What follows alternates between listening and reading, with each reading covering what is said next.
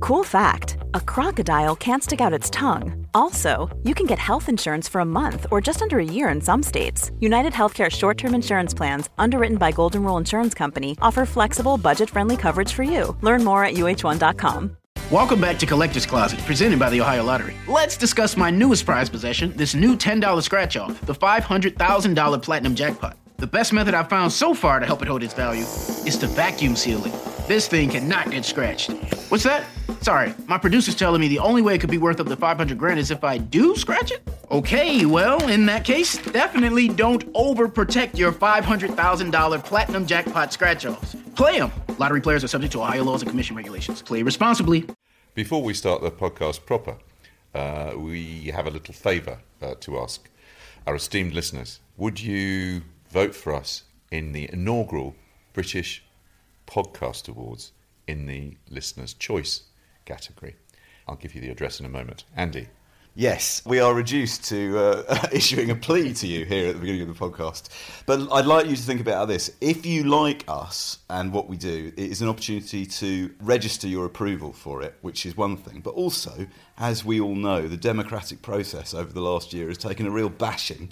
And I like to think, uh, following the disasters of Brexit and Trump, yeah. that here's an opportunity to yeah. show that the people can do the right thing once in a while. So please uh, feel free to. Um, I think you're only allowed to vote once, and that's as it should be.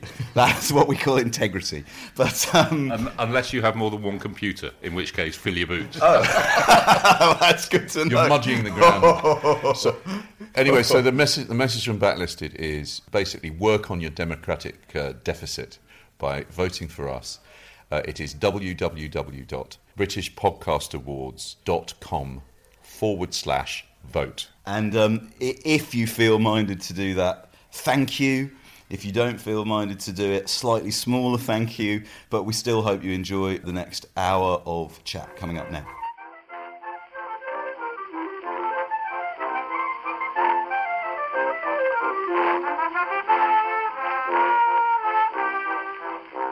So on Tuesday, I was up in Letchworth Garden City. I think I'm right in saying the first planned garden city in the UK.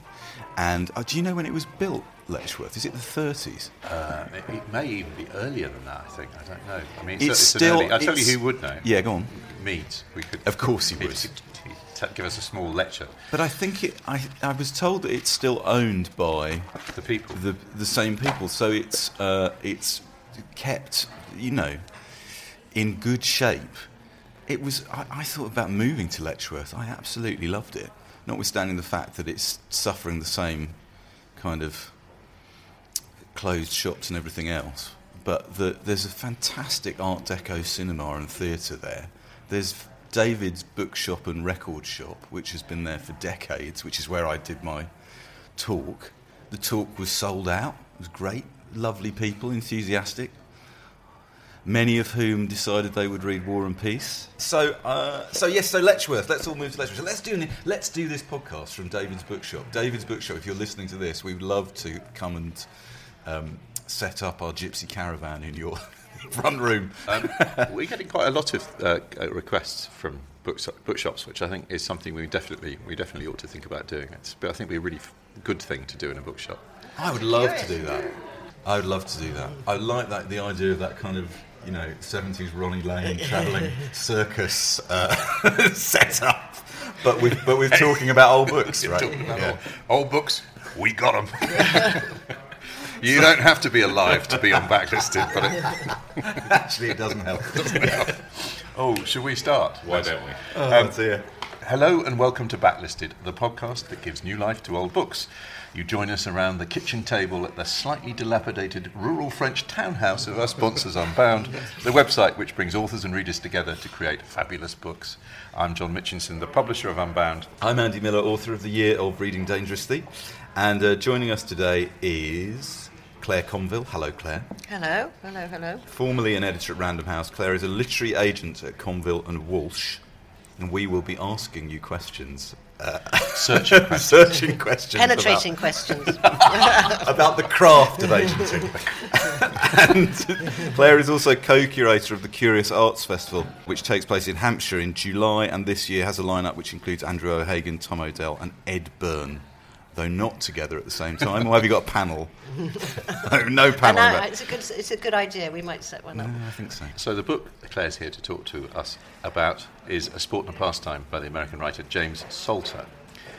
Now, this is a sort of per, one of one of those books that, that kind of looms large in anybody who sort of reads fiction, American fiction of the 1960s. This is one of those talismanic books. We'll come on to it in a moment, but it's mostly known for being a kind of the high watermark of uh, erotic writing, uh, if, if there is such a thing.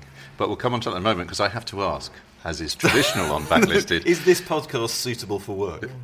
yeah, Uh, which are we going to let this? It depends how much of the book we decide to read. There are definitely some passages, but t- ripped, as they say, out of context, would they mean very much? Keep listening, you'll find out. Andy, what have Yes. you been reading What have this I been week? reading this week?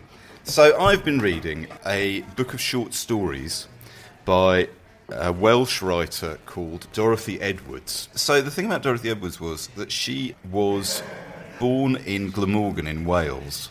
She was educated at a boys' school.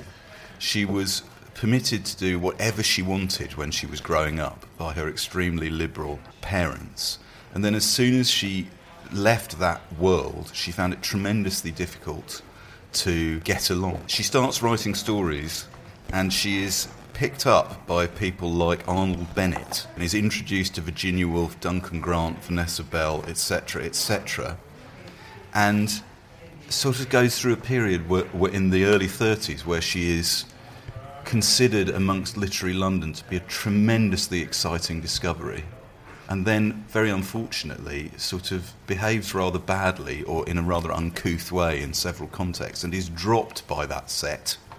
And on the morning of the 6th of January 1934, she burnt her letters and papers and threw herself under a train. A note was found in her pocket which is thought to have read, I have received kindnesses from many people, but I have not really loved any human being. So it's a very sad Wow. story. And her books were uh, obscure, in fact, until the mid 1980s when both Rhapsody, this book, and Winter Sonata were reprinted by Virago, as John just said. And so this had been recommended to me several times. It's a great favourite of writers like Niven Govinden and Dan Rhodes.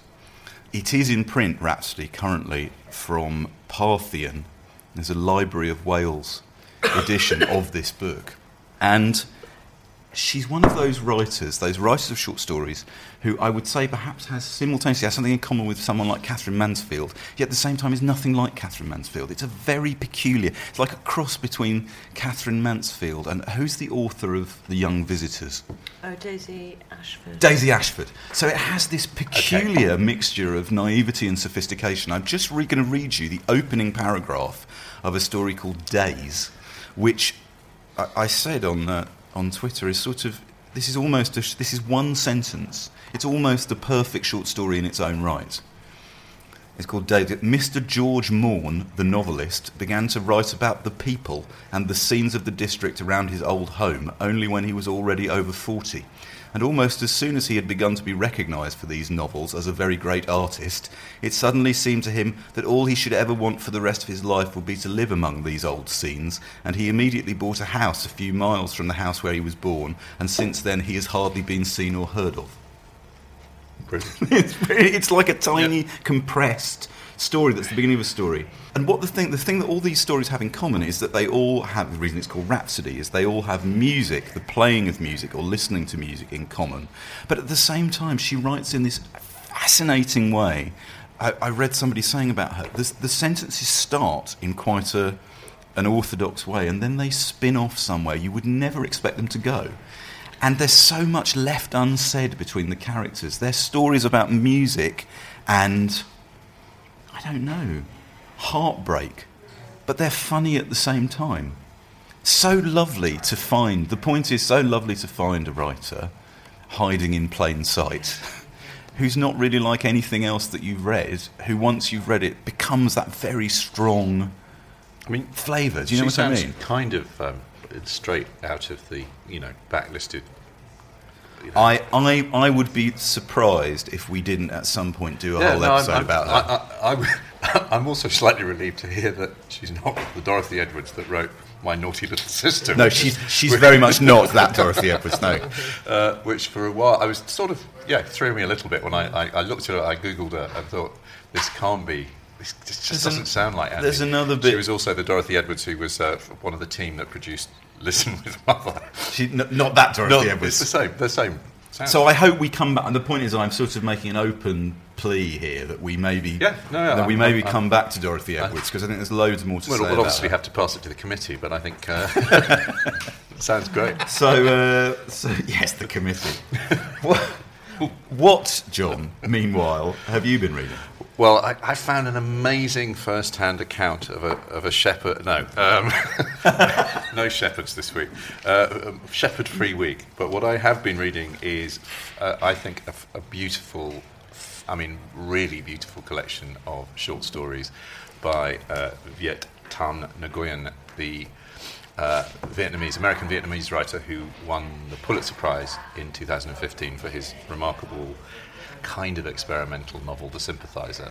But this is a collection of eight stories called The Refugees, and it's it, it's it's interesting. It's been interesting reading it with, with at the same time as Salter because uh, he writes almost in that kind of uh, classic American short story way, um, but about experiences which are, uh, you know, take you right outside the, the, the narrow kind of middle America experience. It's about people who are coming, largely coming to America, not all of them, not all of them.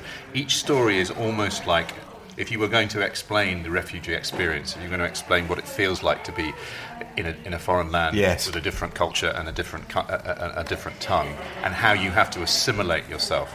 But it's done with such with such fictional kind of intelligence. Each story, the, the, the opening story, which is called The Black Eyed Woman, is about a, a ghostwriter. She's a Vietnamese girl who came over on a boat, has become a ghostwriter, and is visited by the ghost of her dead brother.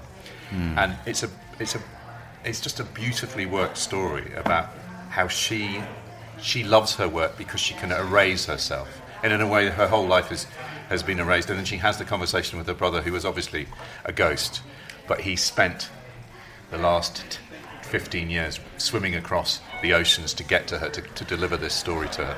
And she is forced for the first time to, to, um, to, be, to revisit that, that voyage, the, I mean, the, the nightmarish voyage where she was, obviously her brother was killed, thrown overboard. So there's that story. There's another remarkable story about a Span. uh, The, the main character is a Spaniard who has had a um, who has had a, a, a transplant, uh, a, a liver transplant, and he gets in touch with the person who's given his transplant, who uh, is a Vietnamese guy, and they form a friendship. And without giving the story away, it's just a brilliant idea. Of, he has a bit of Vietnamese inside him, and he they end, he ends up going out and they have delicious f- food. And the guy is a young, hustling Vietnamese uh, kind of entrepreneur. There's this brilliant twist at the end of the story, which I won't tell you. But Nguyen's skill, I think, is to give these stories, to write them you know, at no point the prose is so exquisite Yeah. that, that the, the, that, that it's total control in that way that you get, I think, with very, very, it's very rare with any writer, but it's a beautifully constructed, each story in a way, the eight kind of form a, a sort of perfectly balanced uh, form of, of, of, of, of analysis. But uh, it's that thing, it's, you know, you're always expecting, I, I guess the idea of refugees and the, and the background, the political background of this, you're, you're, you know, you, you, you might pick it up with a slightly heavy heart thinking you're going to be lectured at. But this is just brilliant. Top Hmm. You of your game fiction. So, can we repeat who's this? What's it called? Who's It's called The Refugees and it's by Viet Thanh Nguyen. Now, so that's a book of short stories. Dorothy Edwards, that's a book of short stories. James Salter, famous for writing short stories. I read out an entire short story by George Saunders on the last episode of Backlisted. Claire, as an agent, when your client, I remember from my publishing days, when your client says to you, "Good news, my next book is short stories," what are the challenges that you have? Well, I'm a great believer in supporting my writers in what they want to do. So if they say, I want to write answer. a collection of short stories, then they can write a collection of short stories. But probably I have to perhaps prepare them to be a little bit realistic about what they can expect in terms of a publisher's response, a level of advance, and finding a audience for those stories. Yeah. But funny enough, it will come on to it. Sarah Hall, who has done this very brilliant introduction to a sport and a pastime, which is what we're here to discuss, manages to combine sort of wonderful book of shortlisted novels with collections of short stories, and that's almost a sort of perfect way to do, yeah. to achieve uh, her goals as a, uh, an artist and writer. It, if you can do the both, uh, that's brilliant. However, of course, there are people who are brilliant, and their form is the short story. And I'm thinking of Alice Munro in particular, well, and uh, I mean, Carver. but the thing is, here's the thing. I mean, we we probably read more short stories as a result of, you know, uh, being writing and publishing and bookselling folk. Um, but the public appetite for short stories is it small well, or is it? I think I think if, if, if, publishers need to be really savvy about it because I think actually more you know a lot of people are turning towards audio, a lot of people are using different mediums to, to, to read and experience books. And I think the short story is a perfect form, you know, if you want yeah. to kind of be on the tube or you want to be walking into work or you want to something that you can slip into and it's 10 minutes, 15 yeah. minutes as, mo- as opposed to sort of three days of intense reading. So I think the short story with, with, with some thought and care and some canny marketing could yet um, find its place. Well, and also going back, as we will time and again over the next few months, I suspect, we're going back to George Saunders again. You know, the fact is, George Saunders is in his late 50s, has just published his first novel, oh, which yeah. is going to be massive and is brilliant. We talked about it last time. But he has built a career on mm. 20 years worth of writing short stories and essays. And, oh. and, his, and his books are, have been you know they sell very well and they're very well published. Well, I you think, don't think of them as being. Yeah, I mean, I would say that he was a cult. Really, he was a cult writer until his last collection, which then hit the, the New York Times bestseller list, and I think that transformed his sort of profile yes, kind I'm of sure internationally. Right. Yeah. Um, I think he's brilliant and highly original and very left field. Um, but uh, that's the, the interesting thing about publishing. You have these books that suddenly become phenomenal, and at the end of the day, you don't necessarily know why. I mean, you can Absolutely. you can praise them for their qualities, yeah, you can love them for their writing, you can, you can, but what what turns a book from say what turns a book of short stories that might sell five thousand copies to selling eight hundred thousand copies? You know, who knows? That's what's so great. I always, I mean, I always think that that's what's so great about about it. In mm. fact, that if we knew what did that, it would be a much more boring I mean, uh, industry to work it, in. It's so, so it's it's it's a, it's you know it's a vexed question, always will be. But you know, if you're sitting inside a commercial fiction house, um, I remember there was always the pressure. You know, it needs to be longer needs to be fatter, needs to be longer. Need, people need to feel that, they, that this is an investment in time that they're going to make with a set of characters. It's going to have a beginning, a middle, and end. Um, short stories, you know, I've read short stories that are, in a way, as epic as, as big, fat commercial novels, but they do it with a concision and they do it with, with, with language and they do it. I mean, you know, I think if you're, you know, what we talk about when we talk about love is there's, there's a whole, I mean, Carver has captured in an epic way as much as mm. anyone else the great if, you, if there is such a thing as a great American novel I think it's there in in, in, in, a, in those two or three great Carver collections. But I suppose it's, it's a sort of a weird it's a weird marketing issue isn't it? It's just if you uh, and I guess what people want when they read on where do people read fiction? Who are the people who read fiction as a sort of a, as a as a way of uh, uh, uh, other than entertainment on a beach read, who are the people who read it to, to illuminate and mm. inform the way they live their lives? And in, we know there are plenty of them out there because you know they come to literary festivals and they go and they listen and they and they will buy. I think they will buy stories. But we were talking about Maxwell a lot, yep. obviously, because first of all we had Kit de Waal with us to talk about William Maxwell, um, talk about So Long See You Tomorrow, and then we read a story which David Miller really loved uh, called Love, very short, short story by William Maxwell. And actually, John, what you were saying about Carver there really struck me. I, have I've thought so much about those Maxwell short stories since I read them, yeah. about how much there is uh, inside them. Uh, you know, the, the one the by the river one, mm. which is a, a, novel. I mean, it's, mm. there's, there's there's so, but I guess that I don't know. There's there's something about a story, isn't it, that you tend not to get digressions. You tend not to have, you know, a story doesn't just suddenly leap into the, the mind of another character into the into. I mean, it does happen, but there's a, you can feel that you're you're you're being in a way you're being pushed towards a, a, a, conclusion in a way that isn't isn't the same for, for no, novels can be baggy and complex.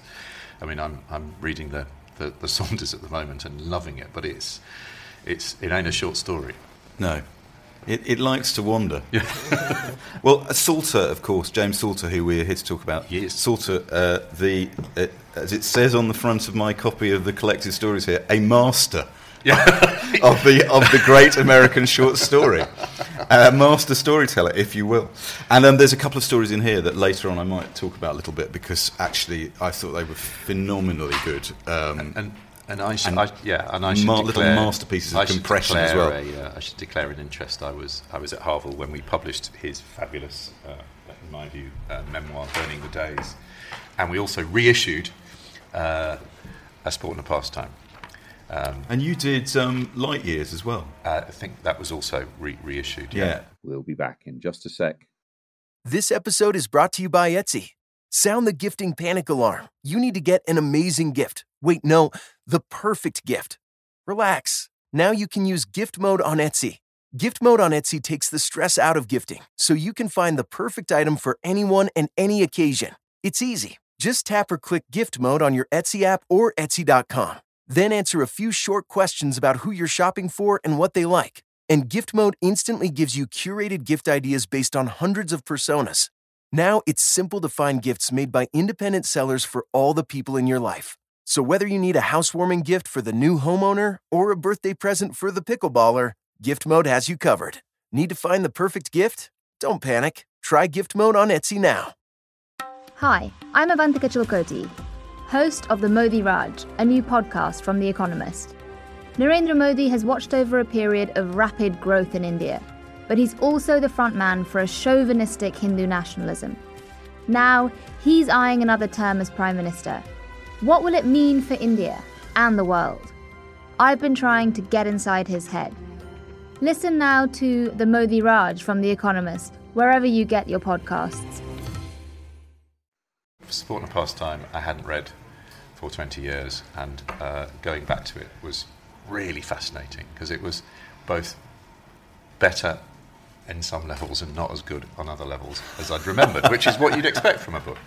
But I'm, I still come as a massive Salter fan. Well, we, we should say that uh, A Sport and a Pastime, as Claire just said, has just been reissued by Picador as a Picador classic with a new introduction by Sarah Hall. And Paul Baggaley, who is the publisher of Picador, is a massive Salter fan as well massive is obviously my word of the podcast. Indeed, he, indeed, he, he is. He and, and um, he was at Harvill when we when we re, when, both when we published Burning the Days and reissued. So Claire, when when did you first run into either Salter or this book, or both? So, um, in fact. Um, my beloved author Sarah Hall was the person who introduced me to James Salter, and she's been a massive fan of his work for many years, and indeed met him, I think, and he was a great supporter of her work and uh, she, you know, really encouraged me to read him, and I started with Light Years, which I would say. This is mid seventies. Yeah, novel, which uh, which I say I enjoyed, but not as perhaps as much as I thought I might. But anyway, I enjoyed it, uh, and that I, in my spare time, among many other things, um, I host a book club at the Society um, bookshop in Soho, and um, uh, we decided we would read A Sport and a Pastime. So I've come fresh from that book club uh, where oh, about 20 people shared their views. When was that? That was on Monday. Yeah. Oh, uh, uh okay. So, so, there was ringing a, with those. Uh, ringing yeah. with a very interesting and uh, quite compl- complex response to the book. Just, just tell tell us about that. You were talking to me about the book club earlier. The book club sounds really interesting. So you choose what kind of books? So we, we choose collectively because we're in Soho and because we didn't want to do the normal sort of Richard and Judy choices, yes, uh, we decided that we would only side. choose we would only choose books that were either transgressive or compulsive or both. And by transgressive, it didn't have to be sexually or emotionally transgressive, it could be stylistically transgressive Yeah. in its own way too.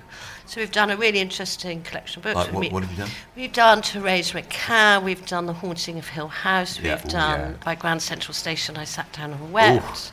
We've done The Lover, um, and the Yes, list goes on. And yeah. our next book actually is going to be Master of Margarita.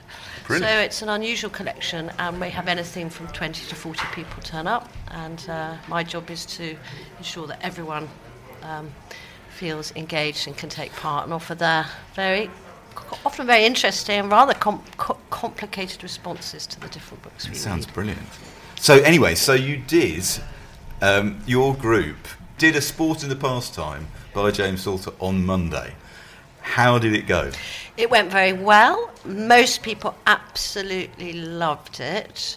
There was debate about whether it was a masterpiece or whether it was just a really good book. Um, A minor piece. There was one, a minor piece, yes, it's perfect. Uh, um, but one, what was interesting, some uh, very nice uh, friends of mine called Anne and her daughter Emma come, and Emma picked it up a week or so ago, read 15 pages and hurled it across the room and said, I think this is absolutely ghastly and I don't want to read another word. At which point her mother picked up the book, sat down and just read it all the straight, all the way through and Right. said, this is one of the best books I've ever read. So we have Okay. very extreme views, Brilliant. Even within the same family. even within the same family. Well, I think that might be the key to this little old minor piece. um, speaking of somebody who read it when I was younger. So had you?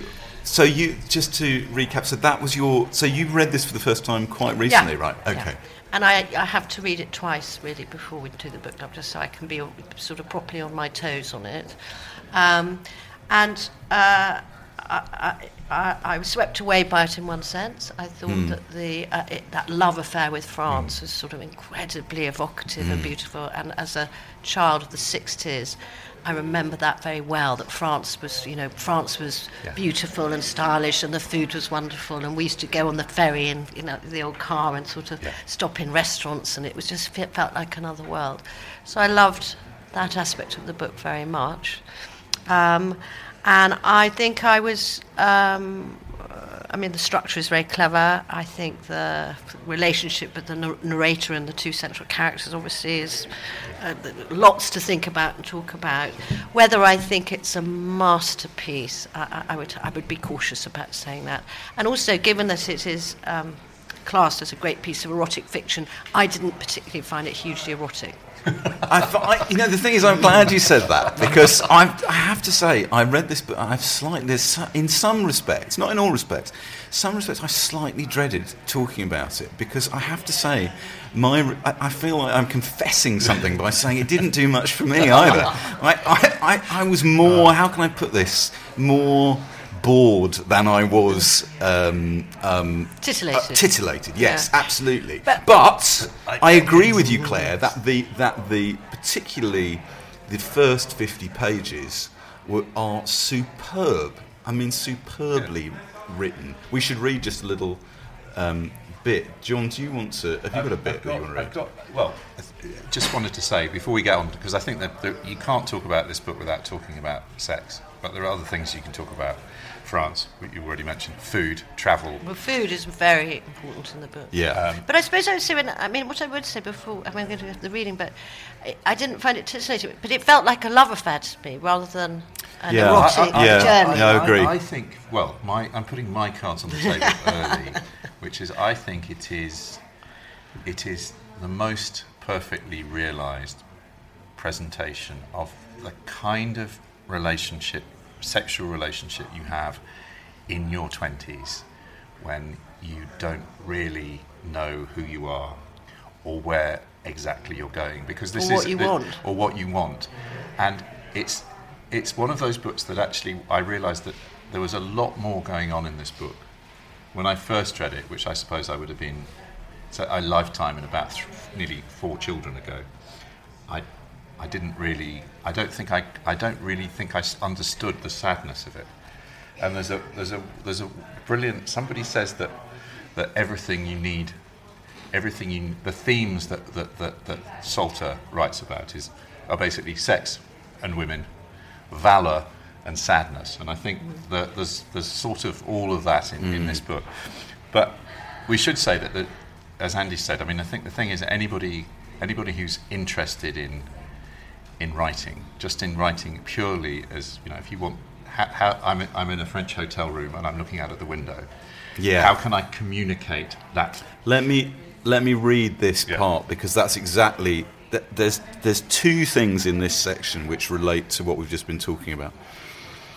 I'm awake before dawn, 5:45, the bells striking 3 times, far off, and then a moment later very near.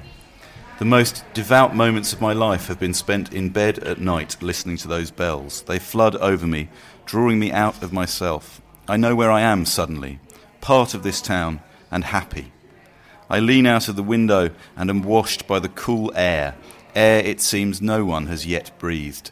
Three boys on motorbikes going by, almost holding hands, and then the pure melancholy, first blue of morning begins. The air one can bathe in, the electric shriek of a train, heels on the sidewalk, the first birds. I cannot sleep. I stand in line in the shops, no one notices. The girls are moving back and forth behind the counters, girls with white faces, with ankles white as soap, worn shoes going at the outside toe, dresses showing beneath the white smocks. Their fingernails are short. In the winter, their cheeks will be splotched with red. Monsieur? They wait for me to speak, and of course it all vanishes then. They know I'm a foreigner. These are notes to photographs of Autun. It would be better to say that they began as notes but became something else, a description of what I conceived to be events. They were meant for me alone, but I no longer hide them. Those times are past. None of this is true. I've said Autun, but it could easily have been Auxerre. I'm sure you'll come to realize that. I am only putting down details which entered me, fragments that were able to part my flesh. It's a story of things that never existed, although even the faintest doubt of that, the smallest possibility, plunges everything into darkness. I only want whoever reads this to be as resigned as I am. There's enough passion in the world already.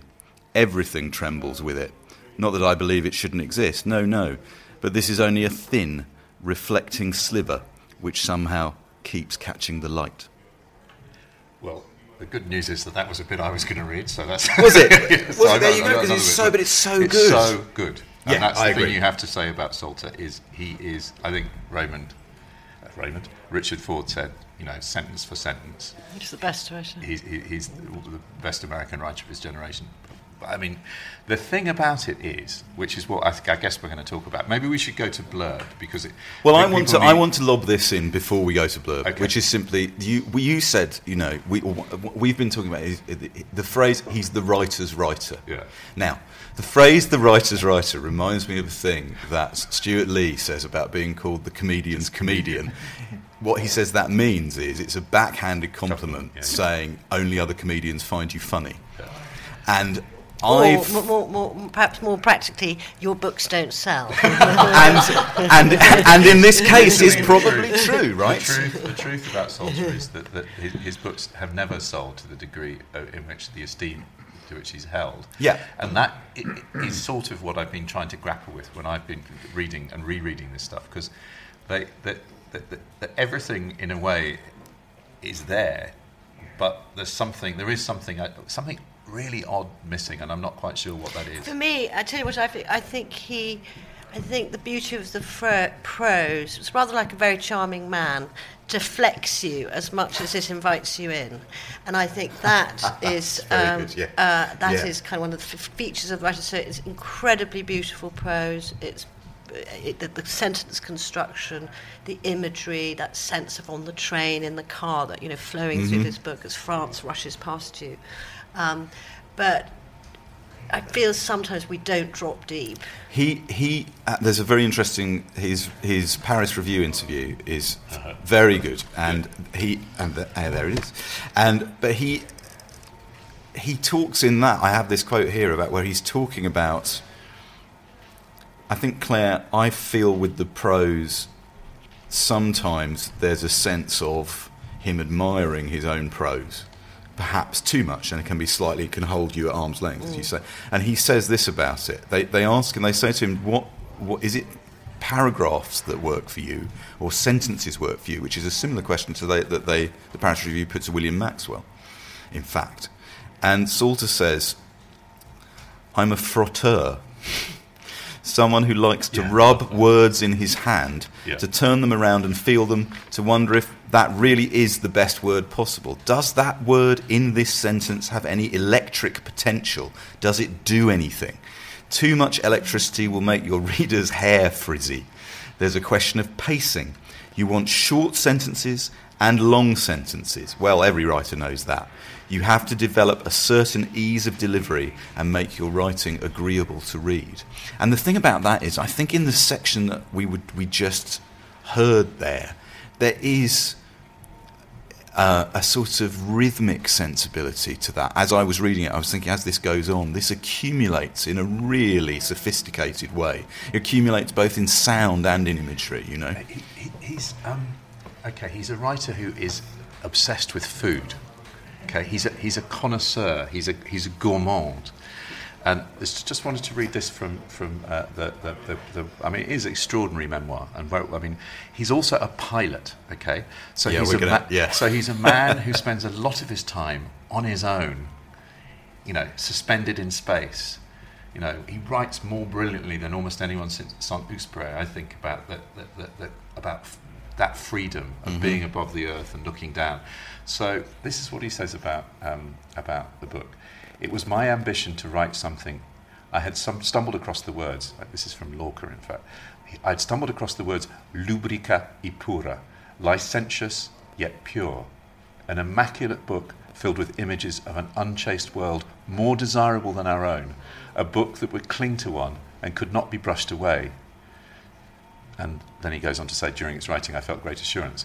But I think that idea of trying to create something that is perfect and, and jewel like, um, even though obviously you know the characters are, are described, I mean they're, they're, of, they're very of the world, particularly particularly Anne Marie, the girl of the book. I mean, he, um, I think there's something in the end that that, that defeats your your ability to uh, defeats your empathy. I think maybe that's what you're Mm. saying that you kind of can't quite. Philip Dean, who's the who's the who's the kind of the main character, is a bit of a dick.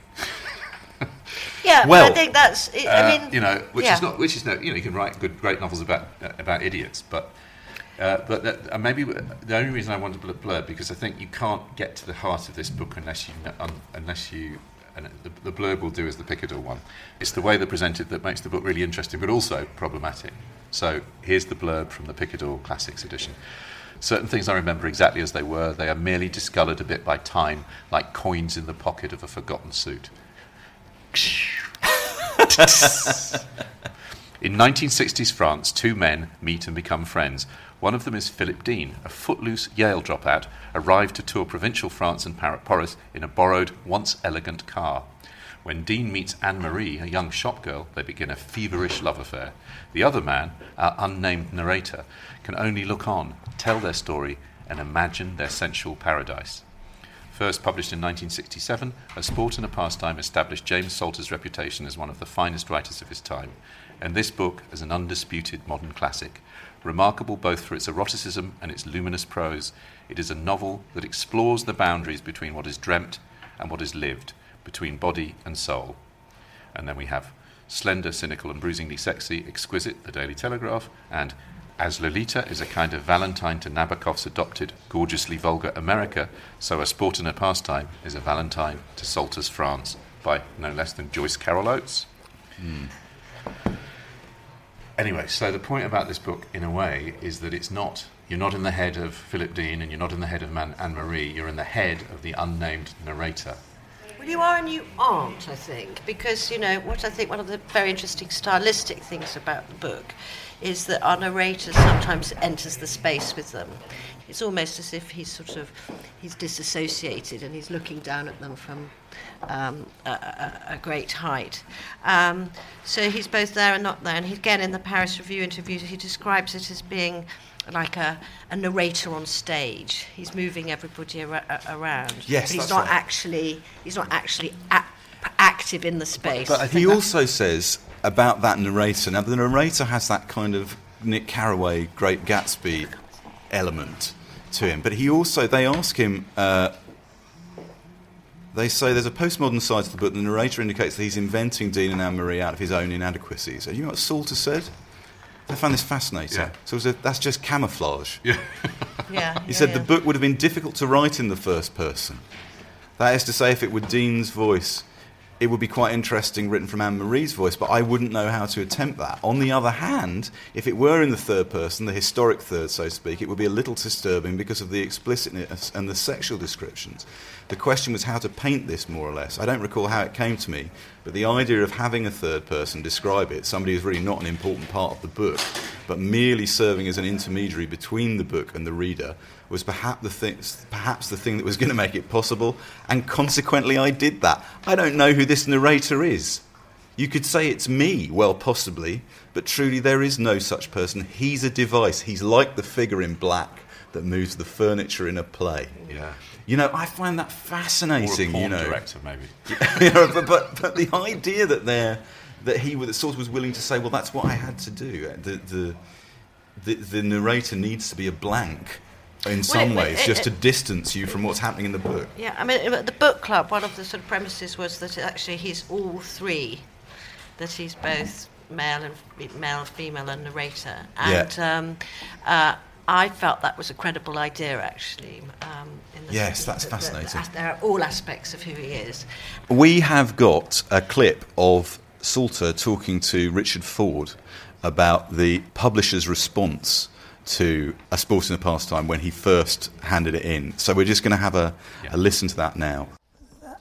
A Sport and a Pastime, I had written and uh, submitted, not to George first, but to my previous publisher, and then to another publisher. They turned it down, and I mere through a friend, it was sent to George in that very type type pages, and. Uh, I've told this before. He called up and he said, "The book is wonderful." He had kind of, you know, he had that uh, Transatlantic special accent. way of talking. he said, "The book is wonderful. It's just that I love it. I like to publish it, but no, no good book is written in the first person." He said, "No really good book," and I couldn't think of an answer to that. Of course, I couldn't think of a good book.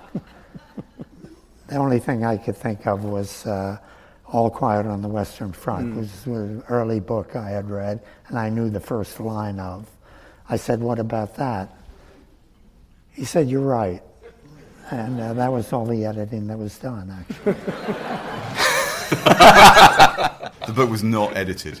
So now we we this is we have a, a backlisted uh, first where Claire, uh, you have something that you want to say. Uh, about a sport and a pastime, and then we're going to hand over to a surprise guest, like in a relay, who is going to pick up It's from a Claire. phone, phone a friend moment. I mean, I think uh, it, uh, it was, uh, as I said in the book club, I think that the, the, the, the final analysis or the final agreement was that we thought it was a wonderful book rather than a, a, a masterpiece. I, I think the other conclusion was that uh, we found it a book about a love affair, but we didn't necessarily find it erotic, and that the, the sex and the love in the book felt very real, you're very present. It's quite, it's written in quite a detailed way, uh, but it didn't feel fetishistic to me or, Right. Or wildly unusual. And I wonder whether that's a sort of just a change of se- sexual mores, or whether in the 60s it would have been a much more. Mm. Um, I- I'm certain it would have been a much more. If we think that Lady Chatterley's Lover was actually banned, um, that in the 60s it would perhaps have been a much more risking book than it appears now. But for me, and for many of the other people in the book club, it just felt like it was, uh, as John says, a love affair of people at a certain age, at a certain time in their life.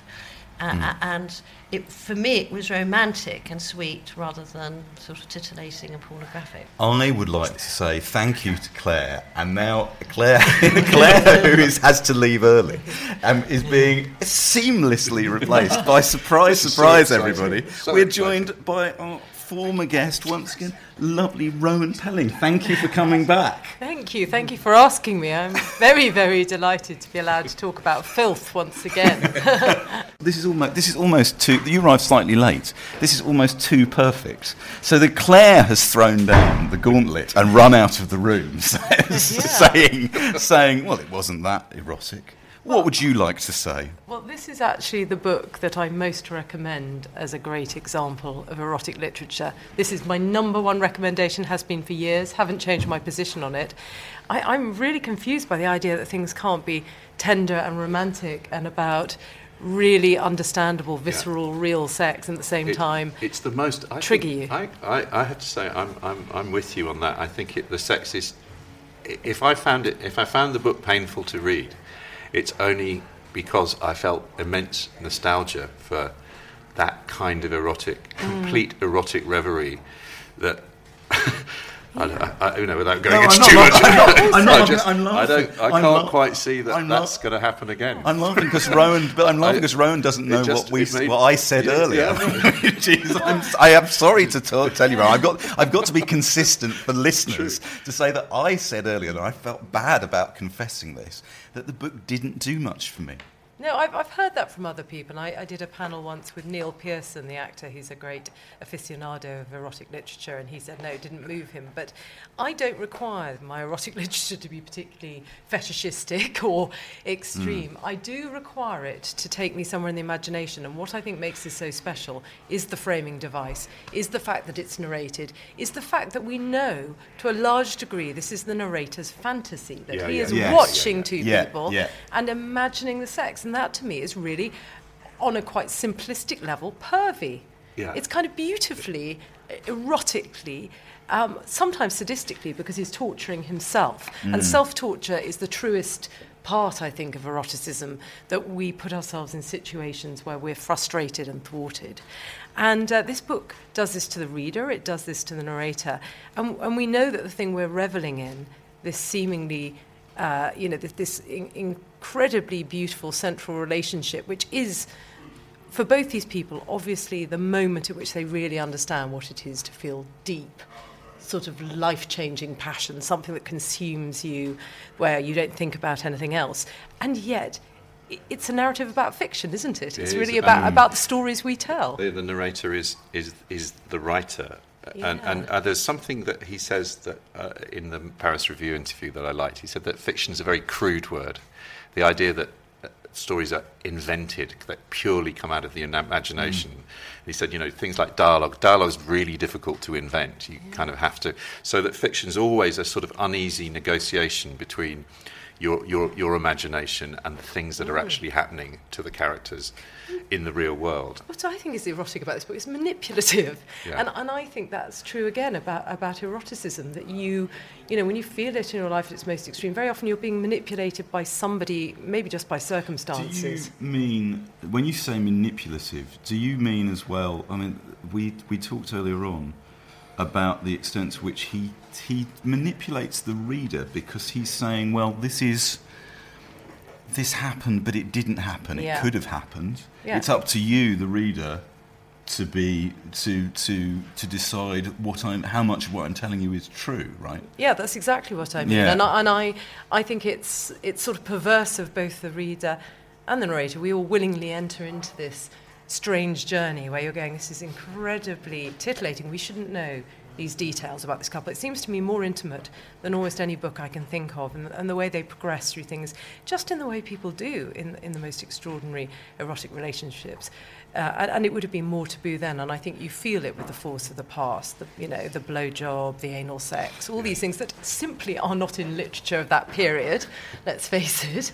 And, and, but it's tender at the same time, and yet you know that this is someone saying, This is what I feel these two people are doing. It's, I find that so strangely perverse and, and um, you know, you, you, you're being placed in a position where you don't really know anything, but you're being, um, you know, the storyteller is there bringing mm. you along about someone else's love life. You shouldn't be in the bedroom with them. I, I, I find maybe that's, that's so. Maybe that's I, the thing about that that makes it, because it's so you know, we've already said it. So it's, it's beautifully, exquisitely, brilliantly written, but it's it's difficult. It's difficult to empathise with characters that you feel are sort of being manipulated for for somebody else's titillation. I mean, there's a lovely thing he says here, which I think the the thing I really like, and I the, the thing I didn't get 20 years ago or 25 years ago, was just how sad the, rela- the central Mm. relationship is. How the the central relationship is almost immediately it starts. It's Mm. it's beginning to end, which is a kind of really Yes. so he says, Yeah. duration is everything. One knows that instinctively. It hangs over the two of them like an unpronounced sentence. It lies in their bed. All of Anne Marie's joy proceeds from the hope that they are only beginning, that before them is marriage and farewell to autumn, while, like the negative from which her dreams are printed, he perceives the opposite. For Dean, every hour is piercing because it is closer to the end. Mm.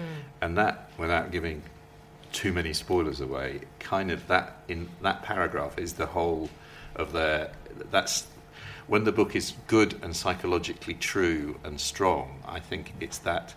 It's it's it's almost it's very good. I, I agree, Ron. I think it's very good in terms of uh, in terms of that aban- the abandonment Mm. of sexual passion, but it's also very good on on this, just the deep sadness of what the fuck is love anyway. What there's something I think in the introduction that Sarah Hall says that captures that, which um, which is yeah. I don't think I can read that without giving. Um, I mean, this weird. The book is is quite perverse because it's he is he is sort of fantasizing. You know, that, D- that, that Philip Dean is a kind of a you know he's a, he's incredibly masculine. He's incredibly Yeah. well hung. He's incredibly you know Mm. he comes like a bull. You know, it's a sort of weird kind of. It is a weird sort of cu- cuckolding fantasy in a way. a Yeah, lot of it. absolutely. I think that's what makes it feel so true. It's funny that at its most fanta- fantastical, it feels emotionally most true. And I, and I think it is a very sad story. I mean, it's right from the beginning. I, I set myself an exercise actually with erotic text where I was looking at beginnings and endings, and all the really great ones were fantastic all the way through. They were quite concise. Mm. And the central point was there. And I think you're right, John, that it's about time running out. I mean, it starts September.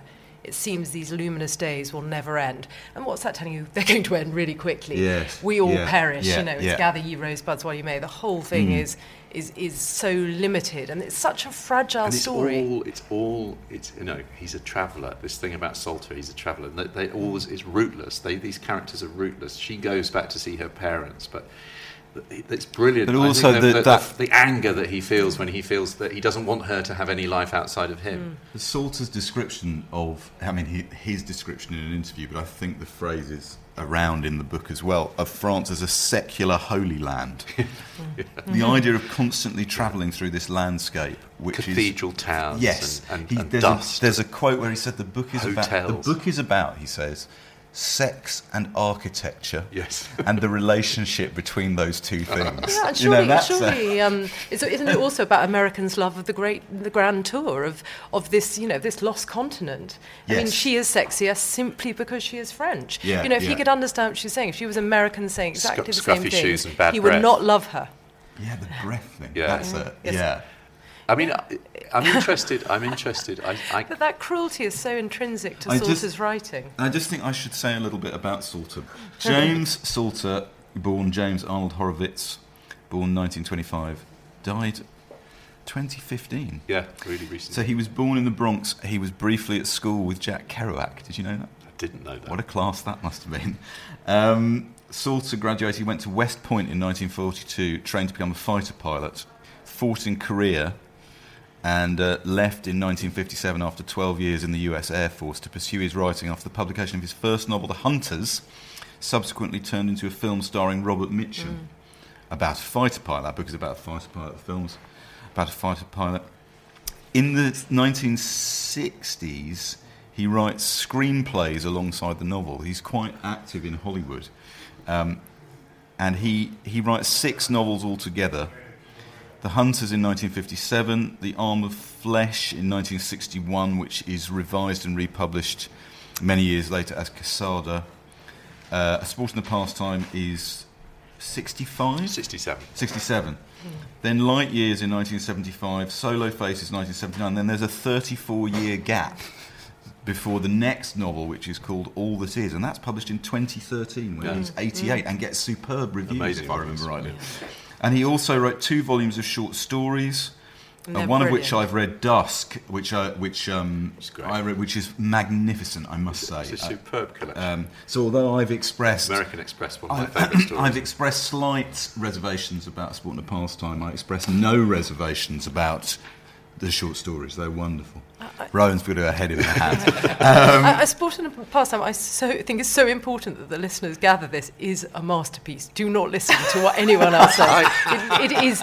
It is a, absolutely a masterpiece. It I is think perfect. I- there is not I'm- one I'm word I down, take out I'm, of it. I'm coming down on, the, on, on Rowan's side more than I think I'm, I am on Andy's. All I would say is that, because Claire, my, my buddy has left the room. So, so I'm, I'm now isolated. no, I, all I'm saying, all I'm saying is, I think that there is, there's something. I can see why people there are, there are people have problems with with Salter because I think he's too. He's maybe too in a funny kind of way. This book is is too. It, it- it's almost too clever for its own good. contrived and he's Yeah. cruel. When people Yeah, don't like Salter, cruel. they don't like him because he's cruel. And mm, Light mm. Years, which I think is equally a masterpiece, again, there's incredible cruelty there, as well as a tenderness to the central female character, mm. a wife who has affairs and then, you know, ages. And, and of course, it's very hard for people now to read a man who is talking about a woman being so old and lost and her beauty fading when you work out she's sort of early 30s. um, and, and there's a bit of that in this well, well, there's, the objecti- pastime. there's an issue with yeah the objectification of Anne Marie in the book is, is you know you could, there is uh, for some readers that is going to be an issue. What is the history of eroticism, if Yeah. not the history of know, objectifying both men and women? Look at Greek art objectifies boys. I mean, you know, it's an uncomfortable part, but that's part of it. Looking at the body in that way, looking at beauty and its fleeting, you know, appeal. The way the way it's so fresh, so vibrant, you'd do anything to possess it, but it is going to Yes. disappoint you. I agree. I agree with that, Ron. I, I would. I would slightly say though that as a reader of this book in uh, 50 years after it was written, that the um, objectification of the female character did cause me problems. Uh, I can see that in the era in which it was written, it has that very sort of male expressionist, Henry Miller like, forceful, this is the truth about stuff. Right, which you also find in. I, I read The Ginger Man a couple of months ago, which I also found a very tough read because Donleavy, uh, yeah. Donleavy, it's very funny, but you know what? It's also colossally egotistical. Can't wait till we have the Lawrence. male Can't wait for the Lawrence podcast. Uh, and so I, I feel slightly, I, I feel totally torn on this because I don't want to say this in such a way which would discourage anyone from reading the book. It's a wonderful book. There's fascinating things in it, but a modern reader coming to it unprepared will be slightly taken aback, I think, at the way in which the female characters could be said to be used. Yeah, and but fun enough, we probably wouldn't feel uncomfortable at all if those genders were reversed and it was a slick, sophisticated woman and a slightly hick yeah, bloke. but you know that, that's. I guess that's that's kind of what history does. The thing about Salter is he is the classic. Going back to this thing we were talking about earlier, you know that writer's writer.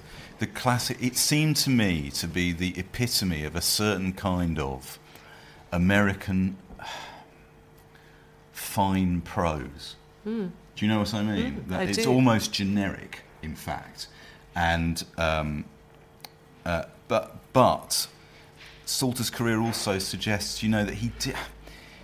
He writes not. He wrote the novels that he wanted to. He also wrote poetry. He also wrote essays. He also wrote about food.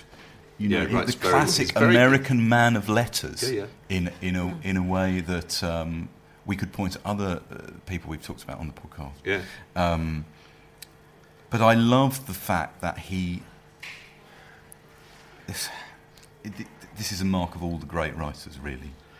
He clearly wrote when he had no, when he had something to say, and when he didn't have something to say, he he didn't. didn't. And Also- I, yeah, I mean, I, I, I, I love this. The, the, you know, the, always. The, this is a. I have to say that of all the books we've done on pop, on, on Backlist, I underlined more of this book Mm. than any other, just in t- terms of you know That doesn't mean I think it's the best book we've done because I, I, I, don't, but I do think it is. I do think it's remarkable. I love this is this is a great this is a key sentence in the novel.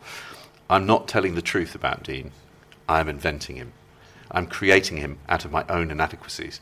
You must always remember that. Mm. Yeah, and yeah. that is you. All, you almost want to have that at the front of the novel. I am creating Yes. Out of my own Yes. inadequacies. And, and don't you understand that excuses him? Everything excuses him. The objectification. It does. He's saying, "I'm an inadequate man. I wasn't even allowed to get anywhere near this girl. Of course, I'm a sexist pig. I mean, I think the reason I like Salter is because he's so honest. He's so brutal. Mm. I forgive him everything. And by the way, his writing, yes, it's very contrived. It's very stylish. It is epitome of that kind of really glossy, erudite, you know, unabashedly elitist um, American writing of a certain male, now mostly dying off. But he does it better to me than, for me, he's the best. Mm, line by line, the best. I, I have. I, I don't have my home copy with me just as well because, as John says, I have more lines underscored, but also in Light Years, and also in The Hunters, and also in his memoir Burning mm, the Days. Mm, and, and he says so many things better than anyone else will ever say them. So you know, I think he has to be forgiven all minor quibbles because he's just ravishingly truthful. I don't think we can do better than that. Follow that. you can't. I think, and and it's. I have to say, uh, he wrote he wrote some damn good books and some great stories.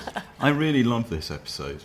Do you know what? I'm saying that. I'm showing letting the wires show now. I really love this episode because it's been totally slapdash. Matt just spilt a load of water on the table, right? It's, we've, we've managed to do it by the seat of our our pants, pants, right? yeah. But you know what? I, I, I feel. I feel the discussion of the book has actually totally enriched my understanding of the book. And, and I, now, if you'd asked me an hour ago, I would have said, yeah, it was okay. You know, now I'm really, if people are listening to this, if you're still listening, if you're still here with us, you must read this book.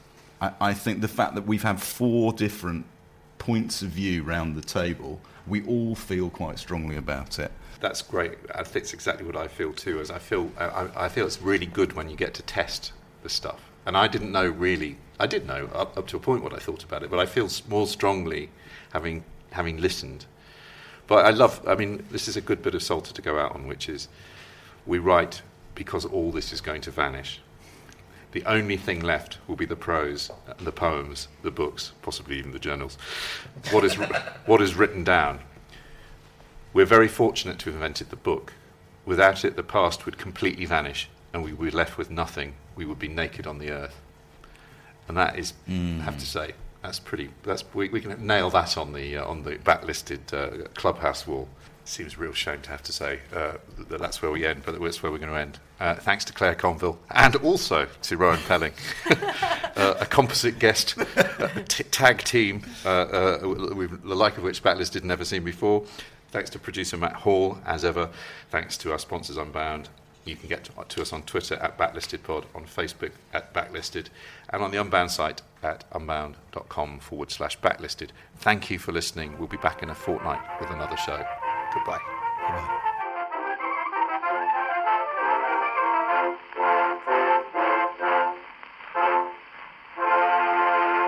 You can choose to listen to Backlisted with or without adverts.